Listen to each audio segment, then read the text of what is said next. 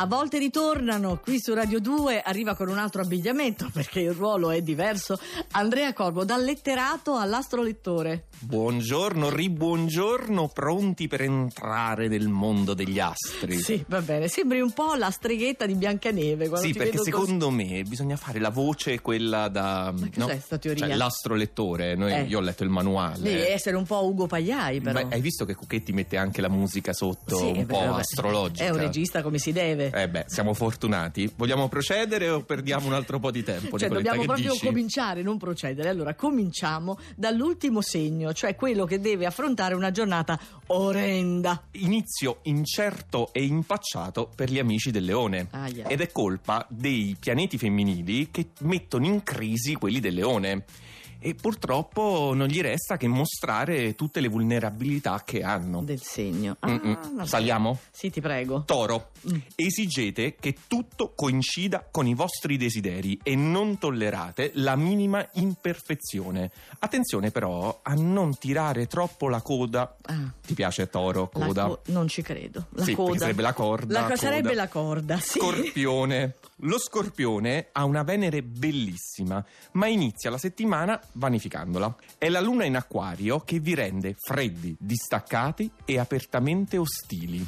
Mm, va bene. E dunque, però, questo fatto che ci sia la luna in acquario mi fa ben sperare per i segni d'aria. E infatti devi aspettare.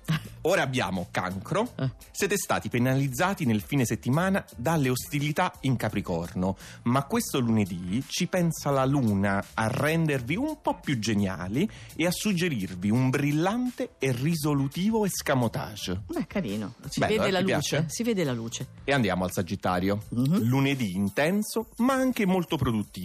E oggi funziona la sinergia Mercurio-Luna in segni d'aria. Ci avevi preso?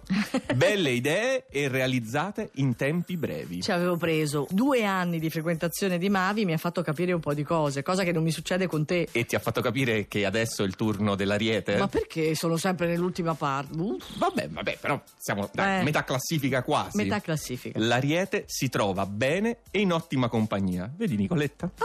Luna in acquario, appunto, ed è una luna socievolissima e mondana, dice Mavi, un buon rimedio per dimenticare le fatiche, soprattutto quelle mentali, di Mercurio opposto. Ah, sono lì che ragiono troppo. Mu- mu- come Que- rimurgini. Mumble, mumble. Murble, murble. Eh, Mumble, non murble, mumble. Dai. Non è murble. No, i fumetti, vabbè, siamo proprio andati, eh.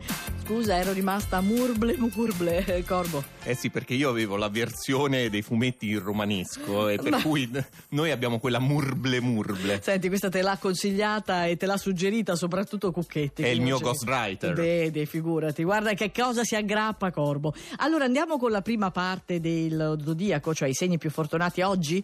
Pesci. Pesci. Partiamo dai pesci. Iniziate la settimana armati di tante buone intenzioni e questa volta non si esauriranno in una bolla di sapone.